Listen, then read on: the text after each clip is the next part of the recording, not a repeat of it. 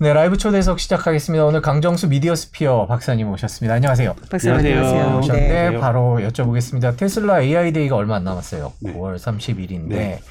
테슬라가 로봇을 발표하겠다라고 얘기를 했는데 이번에 어떤 로봇이 발표될 걸로 개인적으로 아, 예상하십니까? 뭐 우선은 첫 번째는 AI 데이가 투자자를 위한 날은 아닙니다. 아, 보통 네. AI 데이는 테슬라가 이제 흔히 말하는 big talent들 이쪽 AI 영역이나 로봇에 있는 학자들 음. 아주 뛰어난 인재들을 하기 위해서 우리가 이렇게 비전을 가지고 있고 음. 이만큼 진일보 있으니 우리 회사에 들어와라. 음. 그런데 이제 워낙 신기한 걸 뭐 발표하다 보니 사람들이 거기 주가에도 반영되고 근데 이 주가에 맞아요. 반영됐던 것은 AI 데이는 흔히 말하는 bull market에서 반영이 됐어요. 네. 네. 요번에 이제 관건은 뭐 긍정하는 사람들도 있고 부정하는 사람들도 좀 일부 있습니다만 분명하게 베어 마켓으로 가고 있고 네. 이 상황에서 AI 데이가 어떤 역할을 할 것인가에 대해서는 논쟁이 있습니다. 네. 요번 거 같은 경우는 이제 뭐 full SD, 그 FSD에 대해서 자율주행에서 진일보 할 거다. 근데 저는 그렇게 별로 그건 믿지 않고요. 네. 그거는 지금 워낙 지금 규제 당국에서 심지어는 독일에서는 벌금도 받은 상태고, 네. 네.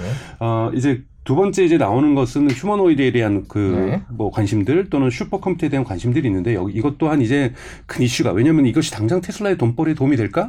이거에 그렇게 큰 이슈가 아니기 때문에 이건 좀 가- 관심이 꺼질 것 같고 이제 관심 있는 것은 생산 공정에서의 로봇들이 많이 도입이 되고 있거든요. 네. 테슬라만의 예를 들면 기가 프레스도 있는 거고 또는 이제 한국에 많이 안 알려져 있지만 어, automated guided vehicle이라고 해서 컨베이어 벨트 포드가 이 컨베이어 벨트를 만들어서 세상을 바꿨고 산업혁명을 이끌어냈던 네. 이 컨베이어 벨트를 대신하는 에, 이 공정이 있거든요 네. 테슬라에 네. 대단히 뛰어난 공정이고요. 어, 사실 자동차 업계들이 이 부분은 안 보고 있지만 다음에 기회 되면 이 공정에 대해서 말씀드릴게요. 쉽게 얘기해서 컨베이어 벨트는 사람이나 로봇이 서 있고 이 기계가 벨트가 계속 끝까지 돌아가는 거잖아요. 네. 네. 이 assembly line을 소나타는 소나타만의 그랜저는 그랜저만의 어, 이렇게 제네시스는 제네시스만의 assembly line을 갖고 있습니다. 그래서 이 모델 하나 바꿀 때마다 이걸 다 교체하려면 몇 조도 들고 네. 그 이- 이거 바꾸는데도 1년 뭐 이렇게 걸리거든요. 테슬라는 이것을 하나의 vehicle로 연결해서 이렇게 즉 하나의 자동차죠. 무인으로 움직이는 소프트웨어로 조정되는. 그래서 얘가 공정이 끝나면 이 기계가 이리로 가는 거예요. 멈춰 있다가 가고 벨트로 하나로 통으로 연결되는 게 아니라 수많은 무, 그러니까 무인 자동차로 연결이 된 겁니다. 음. 그러다 보니까 이게 어떻게 되냐면 아, 오늘 모델 3를 생산했는데 몇, 몇 시간 컴퍼 컴퓨터 이렇게 조정을 하면은 내일은 여기서 모델 Y 생산하지 뭘. 어. 지금 그게 어느 공장에서 예, 멕시코, 아, 저기 어. 텍사스하고 텍사스. 베를린 공장에서 가능합니다. 어. 그러니까 이러한 이제 자동화 부분은 이거는 포드의 컨베이어 벨트 이후에 최대 혁신이라고 지금 음. 얘기를 하거든요. 사실은 생산 공정의 혁신을 많은 분들이 이렇게 가치 절하하시는데 토요타가 1970년대하고 1980년대 미국에 완전히 휩쓸었던 것은 토요타만을 우리가 많이 얘기하는 lean production이라든지 그렇죠. just in time production이라든지 이 생산 공정의 혁신으로 미국 시장을 특히 유럽 시장을 완전히 쑥대밭을 만든 거잖아요. 그런 부분에서 생산 공정에서의 혁신을 대단히 주목해야 되는데 테슬라는 이 부분을 지금 텍사스 오스틴 공장에서 벨링 공장에서 완성시켰다라는 거죠. 그래서 이 부분과 진화된 아, 어떤 생산과 관련된 로봇 기술의 어떤 모습들을 보여준다라면 저는 이건 긍정적인 모습들을 가져갈 거라고 좀 보고 있는데요. 나머지 흔히 말해서 우리 정말 잘 나가는 기업이야, 어, 나 정말 잘났어 이런 부분들은 저는 불마켓에서 통했기 때문에 과연 이 부분이 어떻게 될지는 좀 저도 의문입니다. 네. 말씀하신 대로 그래서 그 테슬라 AI 데이를 뭐 인력 그, 저, 그 네. 끌어들이는 그러니까 네. 우리 회사를 와 이런 그렇게 해석하시는 분들이 꽤 있더라고요. 근데 네. 말씀하신 대로 그 생산 관리의 어떤 생산 공정의 혁신에서 로봇이 하는 역할이 네. 그래서 휴머노이드 로봇이라고 말을 하고 그 전에는 이제 로봇 형태가 아닌 사람의 네. 형태로 공개를 했었잖아요. 그럼 네. 이번에는 좀 거기서 더좀 그 진화된 뭐 이런 것들을 보여줄까요? 보여줄 수도 있고 아니면 성과를 지금까지 음. 로봇을 투여해서 페- 테슬라의 공장에서 이러이러한 진일보를 만들어냈다. 됐다. 그리고 나서 요번에 이제 캐나다에다 지금 공장 다섯 번째 공장 지으려고 좀 시도하고 있거든요. 이런 공장에서는 어떤 진일보한 로보틱이 어, 될 것이다. 또는 휴머노이드라고 해서 인간의 모습을 띈 로봇가 언제쯤 공장에 배치될 거다. 지금 여기까지 와 있다. 뭐 이런 부분들을 얘기를 할 거고 작년에 이미 슈퍼컴퓨터를 얘기를 했기 때문에 올해 또 슈퍼컴퓨터를 얘기할 수도 없고 지금 논쟁이 되고 있는 자율주행을 가지고 아직 한 발짝도 지금 진일보가 안 돼 있는 상태거든요. 규제 당국하고 지금 싸우고 있고 미국이나 유럽에서 이런 부분에서 자율주행과 관련된 성과를 내놓기도 힘들고 그래서 아마 이런 휴머노이드라든지 로보틱스와 관련돼서 조금 더 포커스돼서 집중해서 AI 데이를 꾸려나가지 않을까라고 뭐 포브스라든지 이런 데서는 예측을 하고 있습니다. 네. 그러면 테슬라가 궁극적으로 하고 있는 것은 공장 무인화인가요? 어, 완전 자동화. 뭐 표현은 네, 여러 전 가지 사실은 있겠습니다. 완전 자동화라는 거는 사람들이 좋아해서 쓰는 표현이지만 완전 자동화보다는 얼마나 빨리, 음. 얼마나 또한 많이. 유연하게 음. 많이 생산하는 거거든요. 예를 들자면 갑자기 세미가 많이 팔린다. 이제 곧 세미라든지 뭐 사이버 트럭이라든지 이러한 뭐 여러 가지 모델들이 더 나오잖아요. 갑자기 갑자기 이 물량이 demand가 커지면 우리 다음 주부터 이 공장에서 원래는 모델 Y, 모델 3 생산을 해서 이걸 생산하자. 이거는 거의 지금까지 자동차 역사에 없었던 거예요. 예를 들면 소나타가 갑자기 많이 팔린다고 해서 어 아반떼 잠깐 멈추고 거기에 우리 소나타 생산할까? 이거는 불가능한 거거든요. 이거는 지금까지 불가능해 왔던 것을 robotic 기술로서 테슬라가 구현했다라는 것이 대단히 중요한 거고 이런 부분의 의미들을 어 보여줄 수도 있는데요. 근데 사실은 이것도 그렇게 중요하지 않은 이유는 지금 전기차는 없어서 못 삽니다. 음. 없어서 대로. 지금 그러니까 high demand market이라고 그러거든요. 그러니까 supply를 완전히 압도하고 있는 demand 시장이기 때문에 무엇을 만들든 그러니까 걱정을 많이 하세요. 모델 3 너무 오래되지 않았냐. 모델 3도 없어서 사람들이 못 사요. 그런 상황이 그건 아이오닉도 마찬가지고요. 그러니까 전기차라는 건 지금 미국이나 유럽이나 중국에서 없어서 못 사는 물건이기 때문에 뭐 이런 유연성도 사람들이 이렇게 에, 속하지 않죠. 오히려 그런 것들이 그렇죠. 지난 8월에 상하이 공장이 기록적인 생산량을 만들어냈어요. 7만 7천 대. 한 달에 7만 7천 대면 1년이면 거의 80만 대를 만들 수 있다는 거죠. 그럼 상하이 공장 같은 공장만 4개 갖고 있으면 84, 30, 320만 대입니다. 이론적으로. 네. 그러니까 지난달에 7만 7천 대를 한 달 만에 테슬라가 상하이 공장에서 만들고 다 팔았거든요. 음. 이런 것들이 이제 생산의 기적이라는 단어를 쓰고 있어요. 그러니까 미국 언론에서 보도를 할 때는 이런 부분이 압도적입니다. 왜냐하면 현대차가 올해 상반기에 미국에서 판 전기차가 지금 뭐 잘 팔렸다 그러죠. 5만 5천 대인가 그렇거든요. 그런 거를 테슬라는 한 달에 한 달에. 공장 하나에서 처리를 하고 있다라는 거예요. 이런 부분에서 테슬라가 얼마나 시장을 압도하고 있는지를 볼 수가 있죠. 그래서 지금 전문가들은 일부에서 올해 테슬라의 생산 총량은 140만 대에서 뭐 150만 대 사이가 될 거라고 얘기하고 일부 긍정적으로 보는 데는 180만 대까지도 갈 수 있다. 140만 대만 해도 작년에 이제 90만 대 좀 넘었었으니까 이 부분도 큰데 100만 대를 이제 넘어설 뿐만 아니라 200만 대를 향해서 가고 있다는 건데 사실 이론적으로 가능해요. 이렇게 줄어든 이유는 이제 상하이 공장이 한 달간 셧다운을 했다든지 베를린 공장이 3월부터 가동될 거라고 생각하는데 아직도 지금 공장이 4교대로 돌아갈 수 있는데 노동자를 1교대밖에 못 구했어요. 그래가지고 거기 워낙 까다로우니까 노조하고 협상도 있고 어 그러니까 공장이 제대로 가동하고 있지 못한 점들 뭐 이런 부분들이 지금 텍사스 공장에서 가동하려고 했는데 좀 일부 가동하고 있는데 또 배터리를 어 뭐 4680으로 바꾼다든지 이런 부분들의 이슈가 있어서 풀 가동을 못 하고 있지만 지금 이제 9월 달부터 10월 달부터 완전히 풀 가동을 4개 공장이 하고 있기 때문에 하반기에 쫓아간다라면 저는 대단한 시- 실적을 낼 것이고 또 캐나다 공장까지도 내년에 어, 져서 2024년부터 돌아간다라면 테슬라는 예를 들면서 연간 생산량이 어 300만 대를 향해서 가는 그런 업체라고 볼 수가 있습니다. 이 부분이 되게 대단히 중요한 거죠. 근데 본인들은 2030년까지 목표치 뭐 2천만 대. 그러니까 지금 이제 마- 많아 180에서 한 200만 대 수준인데 그럼 지금보다 한 10배 생산량이 늘어난다는 건데 그건 그렇죠. 그건 이제 공장이 추가로 생기는 거 외에도 아까 말씀하신 그런 그 생산 공정의 혁신 이 부분이 이루어져야 가능한 그렇죠. 이루어져야 가능하고 우선 상하이 공장하고 베를린 공장은 추가 옆에 있는 부지에 공장을 더 짓거내는 허가가 떨어졌어요. 음. 그러니까 이런 식으로 같은 동일 공장에서 지금 상하이만 이론적으로 월 8월에 7만 7천 대를 만들었으니 80만 대를 만들 수 있는 거잖아요. 상하이는 플러스하면 150만 대까지 간다라는 거예요. 음. 그러니까 이렇게 공 장별로 추가 확대들을 해놨는데 이런 부분에 대단히 유연성을 갖고 있다는 거죠. 시대 변화에 따라서. 이래서 저는 우리가 가질 수밖에 없는 질문이 뭐냐면 테슬라의 이러한 압도적인 시장 지배력이 몇 년도까지 유지될 것이냐. 지금 이제 논쟁되는 것이 테슬라를 이기는 기업은 특정 모델이 아니라 전통 기업들. 폭스바겐이 이길 거냐. GM이 이길 거냐. 포드가 이길 거냐. 여러분도 아시겠지만 미국에서 이제 두 가지 법이 이제 8월에 통과가 되면서 큰 관심이 하나가 인플레이션 감축 법안. 네. 이 부분이 이제 전기차 부분에 대한 활성화가 드디어 미국 시장. 왜냐하면 자동차 시장에서 가장 큰 시장은 어딜까요? 자동차 시장에서 네. 미국 아닙니까? 중국이죠. 중국이 아, 연간 한 그렇군요. 2,100만 대 정도가 네. 팔리는 가장 큰 시장이고 두 번째 미국이 한 150만 대 팔리고 네. 유럽이 한 150만 대 팔렸다가 한 110만 대로 줄어들었어요. 왜냐하면 이제 코로나 이펙트 때문에 유럽도 한 150만 대 정도 시장이라고 음. 본다면 제일 시장은 중국. 근데 중국은 이미 20%의 전기차 점유율을 신차 점유율을 가지고 있고 음. 유럽도 한 20%를 넘었습니다. 근데 작년까지 미국이 5%밖에 안 되거든요. 그러니까 이제 미국이 깨어난 거예요. 미국이 전기차 시장으로 뭐 인- 인플레이션 감축법원에서 돌격 앞으로 한 거고 또 캘리포니아에서 시행령으로는 전 세계 최초로 2035년에 어, 내연기관 판매 금지가 시행령으로까지 내려왔어요.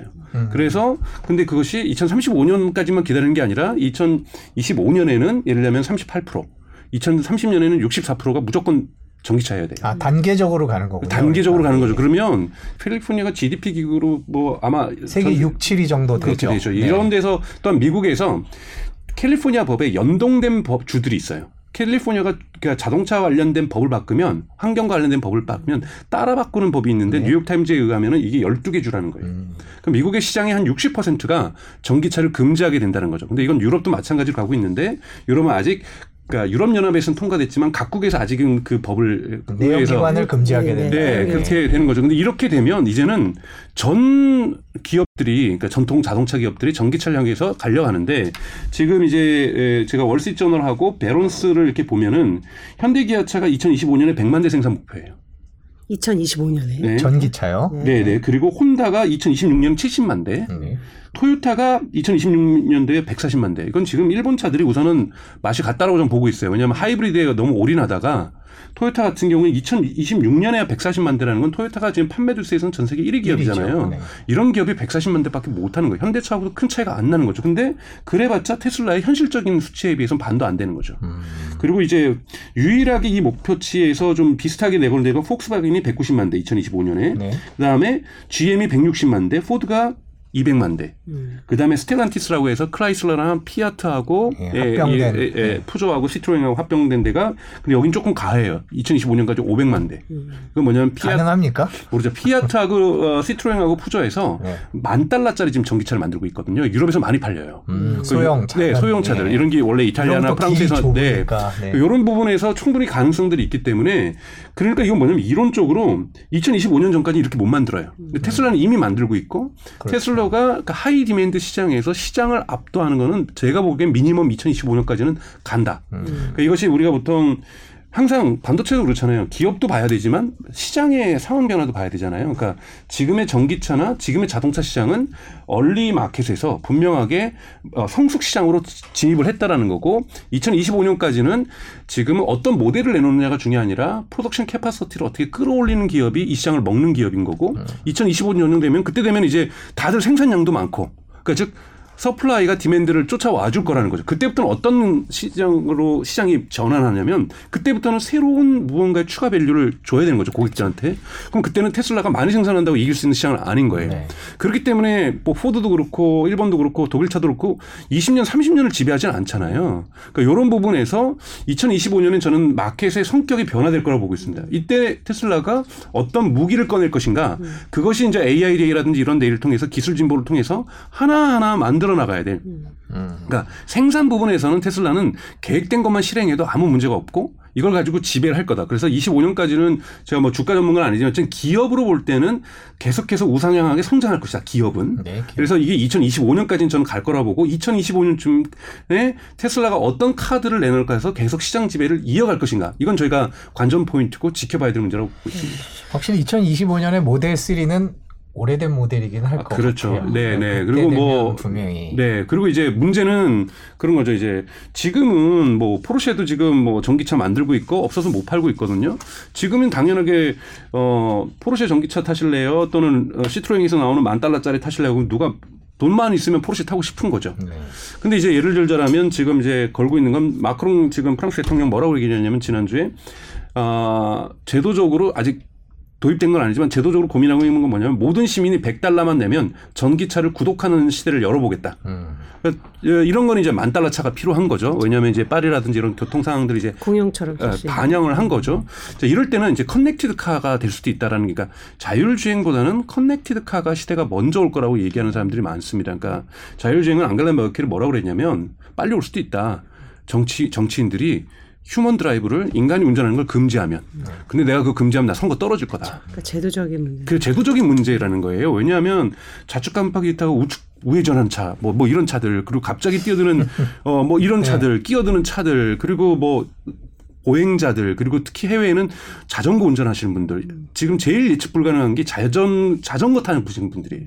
언제든지 이렇게 쓰러질 수도 있고, 음주운전 하실 수도 있고 자전거도 그러니까 이런 거 부분들이 예측하지 없기 때문에 생명과 관련되는 건 1%의 오류도 있으면 안 되는 거거든요.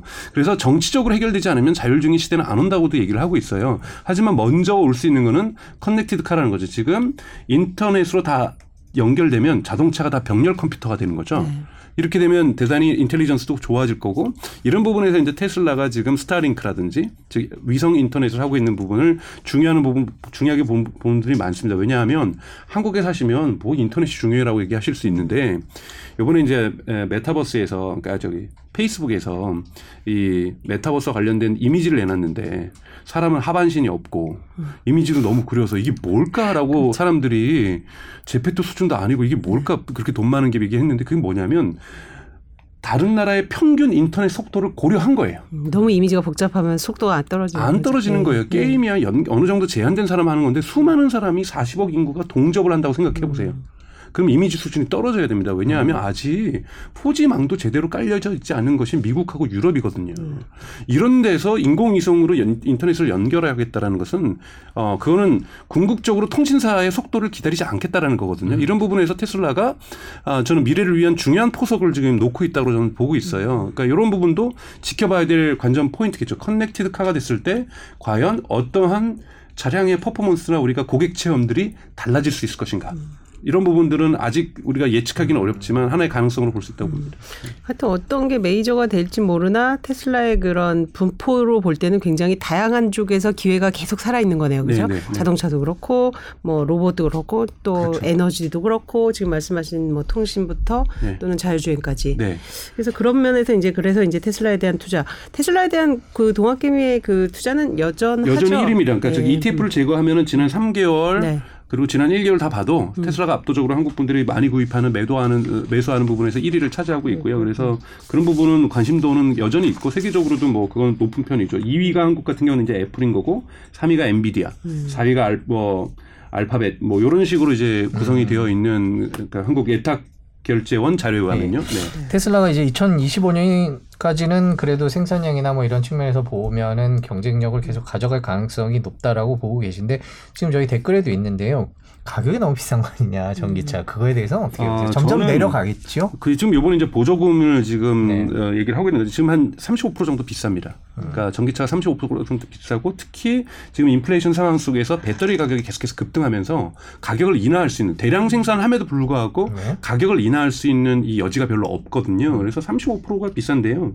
저는 예를 들면 현대 기아차도 지금 어이 인플레이션 감축 법원에서 이 보조금에서 이제 제외되잖아요 내년부터. 이것 때문에 뭐 난리가 나서 못 파느니 그러는데 저는 그렇다고 보지 않는 것이 high demand 시장은 뭡니까 가격을 상승시킵니다. 더 그러니까 사겠다는 거죠. 그렇죠. 그래서 지금 없어서 못 사는 거고 심지어는 이번에 지난주에 포드가 발표했죠. 포드가 우리의 F150 라이트닝이라든지 전기차를 판매할 수 있는 조건을 걸었어요. 딜러들이 어, 어, 슈퍼 차저를 설치할 것. 첫째하고 두 번째 웃돈 받지 좀 말 것. 이걸 조항으로 걸 정도로 지금 7천 달러에서 15,000 달러 정도의 웃돈이 형성되고 있어요. 포드도. 전기차 네. 하려면요. 네, 그러니까 자기 예약 대기 순번 좀 앞당겨 달라는 거죠. 이 정도로 지금 웃돈이 있는데 현대차가 저는 보조금 못 팔아도 그냥 빨리만 만들어서 주면은 사람들은 산다라는 거예요. 그런 시장이라는 부분에서 비싸더라도 사람들이 살려고 하고 있다. 그러니까 그렇기 때문에 저는 이것이 매출을 꺾지는 못한다. 왜냐하면 현- 에, 에, 테슬라가 쓰는 용어를 보세요. 거기는 delivery라는 단어를 써요. 그러니까 production equal delivery거든요. 그러니까 만들면 팔리는군요. 그러니까 만들고 팔리, 팔리는 거지 거기다가 sales라는 단어를 쓰질 않아요. 그러니까 우- 이미 대기자들이 넘쳐나고 있기 때문에 delivery만 하면 되는 거예요. 그래서 거기도 delivery라는 단어를 쓴다라는 것, sales라는 단어를 쓰지 않는다라는 것도 지금 시장의 특성을 볼 수 있는 겁니다. 그러니까 미국 정부가 이제 인플레이션 감축법을 하면서 이제 전기차에 대한 대대적인 지원을 선언을 했지 않습니까? 그러면 테슬라도 당연히 혜택을 받게 되는 거겠죠. 네, 받게 계획 되고 사실은 베를린에다가 배터리 공장을 짓는 게 다 허가도 만들어졌어요. 네. 그런데 우선 안 하겠다, 안 하겠다. 스톱했어요. 아, 베를린에 안 짓겠다. 그래서 텍사, 그러니까 이- 짓기를 허가까지 받았는데 텍사스로 가겠다. 이유는 세금 혜택 때문이다. 왜냐하면 미국에서 생산돼야 되거든요. 네. 그렇기 때문에 사실은 지금 유럽에서는 이거는 보잉과 에어버스 간의 엄청난 그 trade war가 유럽과 미국에 있었습니다. 그러니까 너네 미- 유럽에서 비판하는 건 보잉에 너네 보조금 줬지 정부 보조금. 그러니까 우리도 줄 거야. 그러니까 미국도 너네 에어버스에다 보조금을 줘. 그러면 안 돼. 그래서 이걸 가지고 10년을 싸웠거든요. 네. 근데 유럽에서 뭐라고 하냐 이건 제2의 보잉 에어버스 전쟁이다. 왜 그렇게 하면 독일 기업들, 프랑스 기업들, 이탈리아 기업들 다 손해 보잖아요. 지금 다들 미국 시장을 두드리고 있는데 왜 우리는 전기차를 이렇게까지 힘들어서 비싼 돈 주면서 끌어올려 놨는데 너네 이제 시작하면서 우리가 지금 규모의 경제를 갖추면 여기는 가격 경쟁력을 갖거든요. 이제 우리가 GM과 포드를 몰- 어, 몰락시키기 위해서 미국으로 우리도 가고 있는데 너네 지금 스톱시키고 있는 거다. 그래서 왜냐하면 이제 폭스바겐은 2000 내년부터 ID4라는 것이 SUV 전기차가 내년부터 도- 미국에서 생산이 돼요. 여기에는 크게 손해가 없는데 벤츠라든지 BMW 손해 보고요. 피아트도 마찬가지고 르노 이런 거 다 문제가 되거든요. 그러니까 이런 부분에서 유럽 연합은 거품 물고 있는 상황인 거고요. 그렇죠. 사실 그 저희가 봐도 이게 미국 이 굉장히 뭐 인플레이션 감축이나 본인들의 자국의 논리를 그럴듯하게 포장은 했으나 굉장히 그 말이 안 되는 부분도 사실 있지 않습니까? 그래서 네. 근데 근데 그게 조정이 될지 전 조정 안 될 거라고 그렇죠. 이거는 바이든 정부뿐만 아니라 미- 특히 이제 민주당 정부에게서는 결정적이거든요. 민주당이 흔히 말해서 중산층이 축소되면서 민주당 지지자에서 빠지고 공화당 지지자들이 강해졌잖아요. 특히 트럼프 지지자. 그때 나왔던 단어가 여러분들 러스트벨트라는 단어입니다. 러스트벨트가 이 그러니까 동서 북서부 뭐 북동부 쪽에 있으면서 흔히 말해서 자동차 생산과 철강 생산을 했던 미국의 중산층을 만들었던 그러니까 1950년대 60년대를 끌었던 사람들 이 사람들이 다 실직자 되면서 이 사람들이 다 갑자기 트럼프 지지로 돌아선 거잖아요. 이 근처에다 새로운 일자리 만들겠다라는 거예요. 여기다가 새로운 배터리 공장, 새로운 자동차 공장 이런 것들을 대량으로 만들어서 여기에 새로운 일자리를 만들어서 강력한 중산층을 만들어서 민주당 지지를 끌어올리겠다는 게 지금 미국 정부 현 정부의 계산이기 때문에 추워도 양보하지 않을 겁니다. 이거는 이거는 자신들의 정치 생명하고도 걸려 있는 문제거든요. 그러니까 미국의 어떤 국익에도 관련이 되어 있지만 그렇다고 공화당이 반대할 수 있는 것도 근데 아니죠. 공화당도 이제 반대하지 않죠. 이건 일자리니까. 공화당도 자기 공으로 만들고 싶겠죠 사실 오히려. 테슬라 네. 저, 저 트럼프도 이제 국내 투자를 계속해서 계속 유인한 측면이 있기 했으니까. 때문에 네. 그런 거그 경우로는 맹- 일맥상통한 거니까요. 네. 네. 그러니까 어떻게 보든지 간에 결국 어느 당이든지 간에 미국 정부는 미국 내 공장 짓고 미국에 생산을 해야 되는 거고 그거는 지금 전체에서 5% 비중밖에 차지하고 있지 않은 전기차가 될 것이고요. 그죠? 네, 네, 그렇죠. 거기에 연관된 배터리, 그러니까 value, 그러니까 특히 supply chain 강조하잖아요. 우리가 그러니까 바이든이 항상 얘기하는 것은 코로나 때 우리가 배웠던 가장 큰 강력한 교훈은 그러니까 이 세계화라는 것, 이 지구화라는 질서에서 supply chain이 너무 중국에 종속되어 있다라는 것. 이거 무게 중심 바꾸겠다고 분명히 얘기를 한 거고 여기에서 크게 봤을 때 배터리 저기 반도체, 그 다음에 배터리, 태양광. 요 세 개는 핵심적으로 우리가 가져가겠다고 분명히 선언을 한 거거든요. 그래서 이런 부분에서는 유럽연합이라든지 한국 정부라든지 에고에서 추호의 타협, 타협 없이 미국 정부가 관철시키려고 노력을 할 거예요. 어- 결과가 어떻게 될지 모르겠지만. 그럼 아까 박사님이 초, 초, 초기 질문으로 돌아가서 자 2050년까지는 어 어떤 어쨌든 이 시장 환경이 유지되고 자 그럼 그때 세에서는 그야말로 이제 그 뭐 이제 경쟁이 치열해지고 이제 승, 승부가 또또 갈릴 수도 있는데 어떤 업체가 가장 지금 하고 있는 걸로 봐서는 유리하다 이렇게 보세요. 그러니까 2025년까지로 네. 봤을 때 저는 우선은 폭스바겐도 하나의 강력, 강력한 힘이라고 네, 보여요. 네. 이번에 폭스바겐이 이제 나오는 것도 많은 분들 또 우리 서학개미들 관심 있는 게 이제 포르쉐가 이제 IP를 IPO를 하겠다 기업 네, 공개. 네, 네. 근데 포르쉐하고 폭스바겐은 같은 회사거든요. 뿌리가 같죠. 왜냐면 포르쉐에게 과거 히틀러가 얘기한 거거든요. 너 국민차 좀 만들어봐.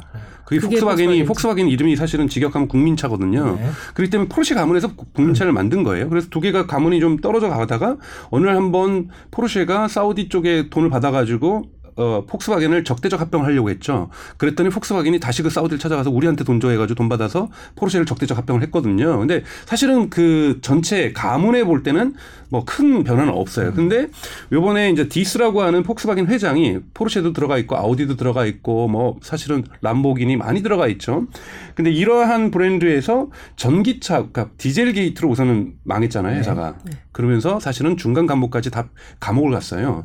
그러면서 사실은 폭스바겐에 있는 내연기관 파들이 다 무너진 겁니다. 일종의 권력 투쟁에서 자연스럽게 숙청이 된 거죠. 왜? 디젤 게이트 만들어온 주범으로 다 끌려갔으니. 그러니까 이 폭스바겐은 이제 전기차를 세- 이야기하는 새로운 경영진들에 의해서 그룹은 장악이 됐던 거예요. 이걸 대표했던 게 디스라는 회장이었고 디스 회장이 그래서 두 가지를 걸어요. 모든 돈을 꼬라박아서 어, 전기차하고 하나 소프트웨어. 그래가지고 개발자를 8,500명을 뽑았어요. 근데 문제는 여기서 성과가 안 나왔습니다. 이게 그냥 돈 먹는 하마가 된 거죠. 그래서 전기차로 더 가고 빨리 가고 싶은데 어, 이 돈이 없는 거예요. 그래서 포르쉐를 기업 공개를 해서 그 돈 가지고 전기차로 하겠다. 더 속도를 내겠다는 거예요. 지금도 전기차에 대한 속도는 가장 빠릅니다. 지금 그러니까 테슬라 이후에 그러니까. 후발- 후발 주자로는 네. 그런데 여기다가 포르쉐 IPO까지 해가지고 이 돈 봐가지고 왜 요번에 디스가 물러나면서 폭스바겐 회장으로 등극한 사람이 현재 지금까지 포르쉐 사장이 지금 이리로 간 거예요. 근데 이 포르쉐 사장이 가면서 아 이 포르쉐라도 기업 공개해서라도 우리 전체를 어, 전기차로 올인하자고 얘기를 한 거거든요. 그런 부분에서 자금력 부분에서 만약에 포르쉐의 어, IPO가 기업 공개가 성공한다라면 자금력에서는 가장 막강한 어, 기업이 폭스바겐이 될 가능성이 높고요. 그리고 이 지금 현재적으로 볼 때는 그 다음에 저는 강력한 기업은 GM이라고 보고 있어요. GM이 사실은 계속해서 올인하고 있는데 GM은 근데 한 축에서 실수하고 있는 건 이제 크루즈라고는 자율주행에서 지금 돈을 너무 많이 썼고 여기서 성과를 못 내고 있거든요. 그래서 지금 소프트웨어나 자율주행은 돈 먹는 하마인데 사실은 기업의 profit이라든지 매출에는 기여를 거의 못 하고 있는. 그러니까 이런 부분이 있는 거고 오히려 포드도 지금 이런 부분에서 잘 하고 있어서 사실은 그러니까 가장 큰 특징은 일본 기업들이 아웃된 거예요. 일본 기업은 예, 일본 기업들이 사실은 글로벌 지배 생각해 보세요. 혼다라는 기업은 뭘 강조했냐면 우리는 모토가 가장 잘 만드는 전 세계에서 1등이야. 딴 건 몰라도. 근데 모토 없는 자동차 세상 꿈도 꾸기 싫었던 거예요. 그러니까 이런 부분에서 일본 차들의 어, 그러니까 흔히 말하는 힘 빠지는 것이 가장 뚜렷한 현상.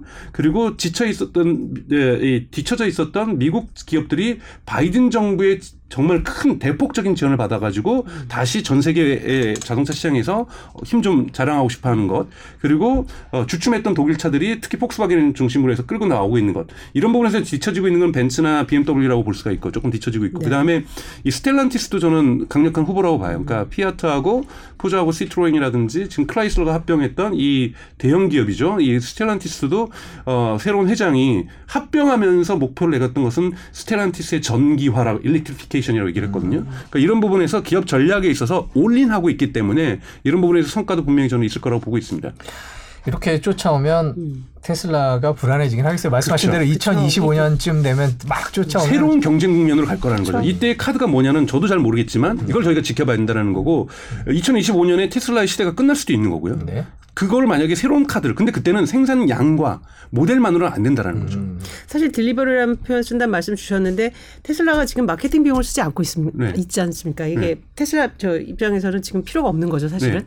팔리니까. 근데 네. 그때 되면 또 그때 되면 사실. 이제 소재에 대한 경쟁도 할 수도 있고. 그렇죠. 여러 가지 예, 경쟁, 그러니까 경쟁 이슈가 많습니다. 그래서 네. 항상 저희가 에, 바, 바, 이렇게 주식 시장을 볼 때도 마찬가지고 항상 마켓 시츄에이션을 먼저 봐야 돼요. 음. 여기에서 우리가 어떤 경쟁 우위를 점하고 있고 이 경쟁 우위가 얼마나 오래 갈 것인가. 애플도 마찬가지고 구글도 마찬가지거든요. 애플이 흔히 말해서 ATT라고 해서 어 흔히 말하는 아, 아이폰에서 이제 third party 데이터 추적을 막아 버렸잖아요.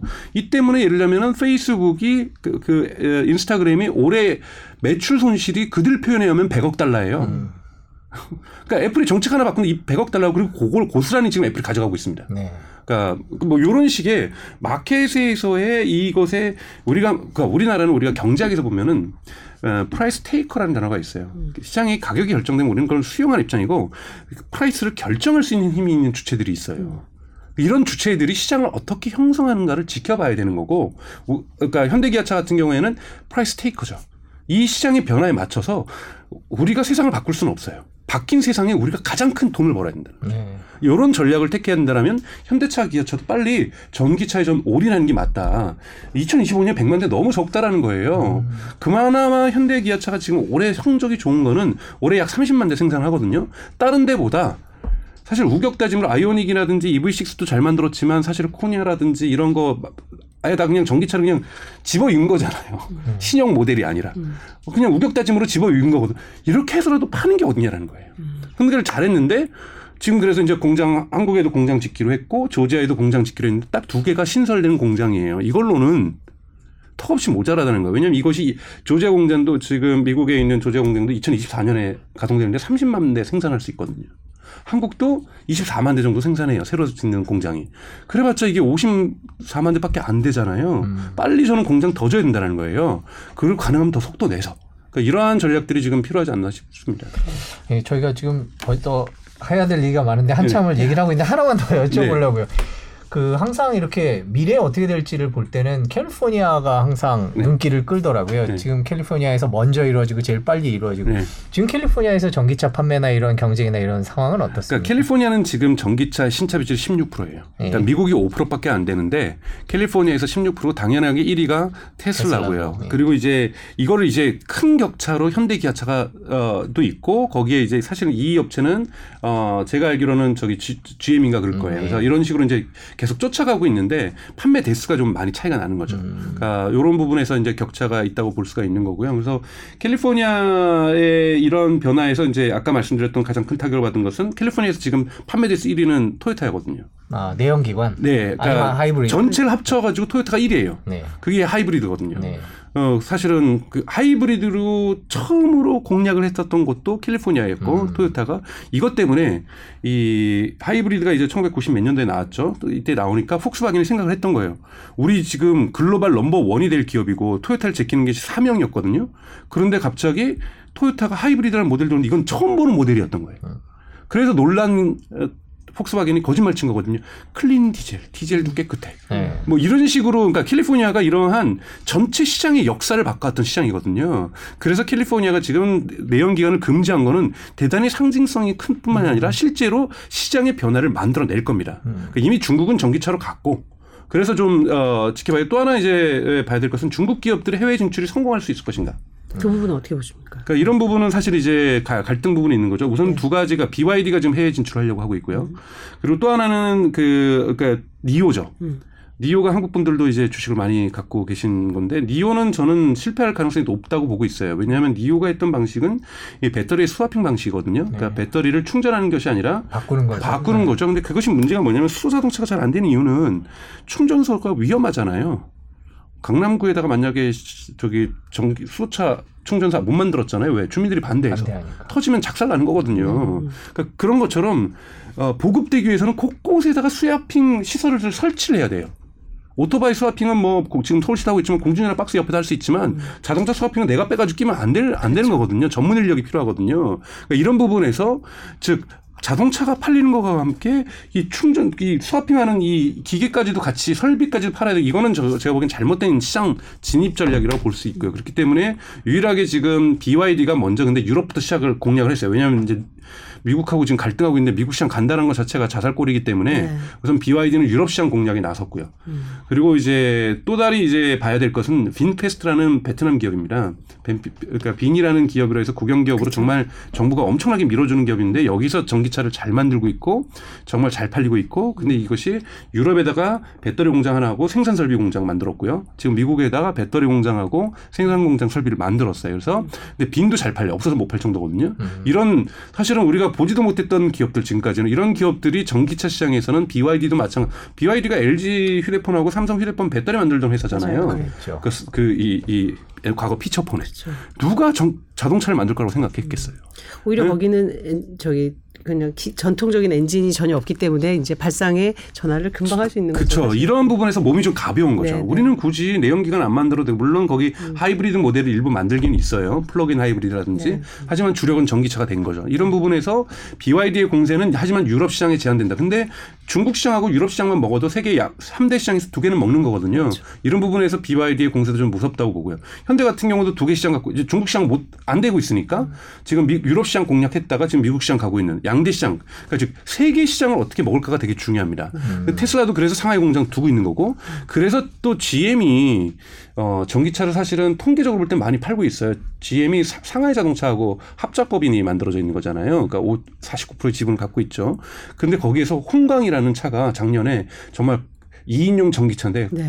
작년에만 상장된 것만 해도 30만 대가 팔렸거든요. 작년 10월 달인가 뭐 하여튼 하반기에 런칭을 했는데요. 올해도 대단히 많이 팔리고 있어요.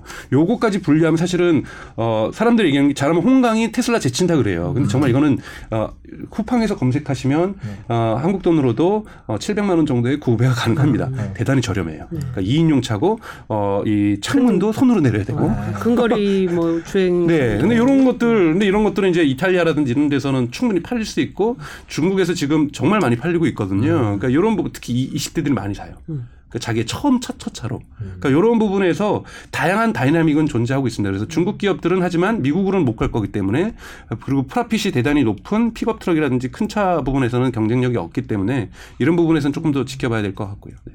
네. 예, 전기차가 정말 작은 차부터 큰 차까지 근데 이, 시장은. 정말 흥미롭게 볼 수 있을 것 같아요. 네. 진짜 말씀하신 2025년을 기점으로 해서 네. 이게 이제 또 다른 그 기존 엔진 그 전통 엔진 같은 그런 또 경쟁 시장이 될 테니까요. 그렇죠. 네. 네, 저희가 원래 전기차 얘기를 20분 하려고 그랬는데 36분 했습니다. 네, 자, 네, 네. 이제 어, 애플 얘기를 조금 것 같아요. 네, 네, 네. 애플. 아이폰 14가 나왔습니다. 네, 네. 어떻게 보셨어요? 그 아이폰 14에서 요번에 가장 큰 시장 입장에서 훌륭한 거는 전 제품에 대해서 뭐 리뷰하거나 언박싱 하려고 온 건 아니니까요. 네, 네. 어, 우선 가격을 고정시켰다라는 것이 가장 큰 사건으로 이게 된 한국에서는 비싸게 팔려 그거는 예. 미국 달러가 워낙 강세라서 음. 환율 때문에 비싸지는 거지. 아, 네. 항상 한 번도 예외 없이 아, 애플은 아이폰의 신, 신제품을 발표할 때 달러 기준으로 가격을 올렸어요. 그런데 올리지 않았다라는 것이 이번에 가장 큰 특징으로 보고 있는데 두 가지 이유인데 하나는 인플레이션을 고려해서 시민들의 예, 주머니 사정을 고려했다. 네. 뭐 일부에서는 애플이 그런 기업이냐 말도 안 되는 소리 하지 말아라. 그러니까가 주된 이유고 두 번째는 애플이 이제 하드웨어로 돈 버는 방식이 바뀌어졌다. 즉 과거에는 아이폰이 주된 판매였는데 요즘은 아이폰을 그래서 애플은 뭐라 그러냐면 어 고객들한테 한 2천 달러를 하드웨어를 판매한다고 얘기를 해요.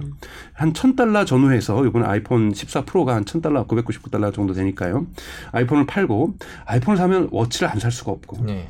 아이폰을 사면은 에어팟을 안 살 수가 없는.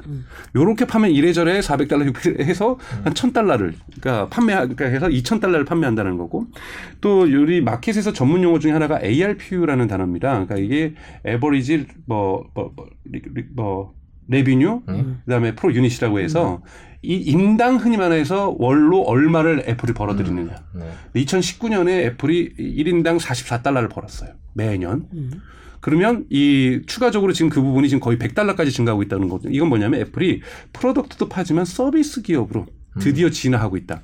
서비스 기업으로 진화하겠다는 것은 팀쿡이 2016년부터 어 2016년부터 외쳤던 거예요. 지금 팀쿡 애플 CEO가 우리는 이제 product 기업이다가 우리는 이제 쌍두마차로 서비스 기업으로 갈 거다.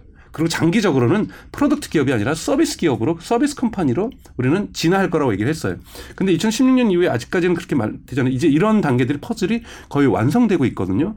예를 들자면 그럼 광고 매출이 올해 한 30억 달러를 할 거라고 보고 있어요. 광고요. 예. 네. 애플이 요즘 여러분들 과거에는 페이스북이나 인스타그램 보면은 에, 앱 설치 광고들이 많았어요. 뭐 다운로드 받으세요. 다운로드. 네. 근데 그것이 지금 세 배 줄었습니다. 다 이것이 애플이 작년에 정책 개인정보 보호라는 미명하에 네.